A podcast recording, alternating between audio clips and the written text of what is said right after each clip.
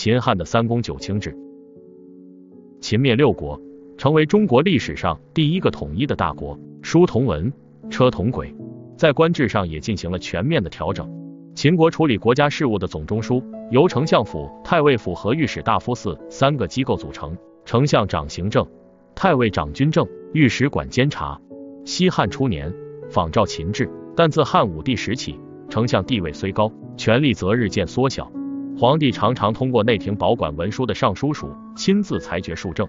汉成帝时，尚书署改成尚书台，并发展成为皇帝的机要秘书处。不但丞相的职权被他夺去很多，就是御史大夫的秘书处长职务也不复存在了。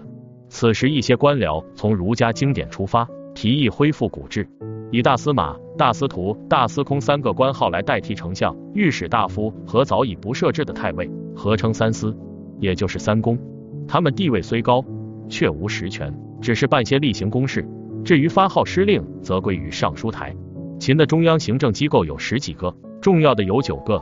第一称奉常，第二称郎中令，第三称卫尉，第四称太仆，第五称廷尉，第六称典客，第七称宗正，第八称治粟内史，第九称少府，后合称九卿。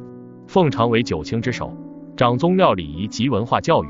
郎中令掌宫殿门户守卫。为宿卫侍从长官，卫尉为宫门警卫之官，太仆掌皇帝车马，兼掌全国马政，廷尉为中央最高司法长官，典客掌民族事务及朝聘，宗正专管皇室亲属事务，治粟内史职责为征收盐铁钱谷租税和国家财政收支，少府掌山海池泽之税和官府手工业制造，以供应皇室。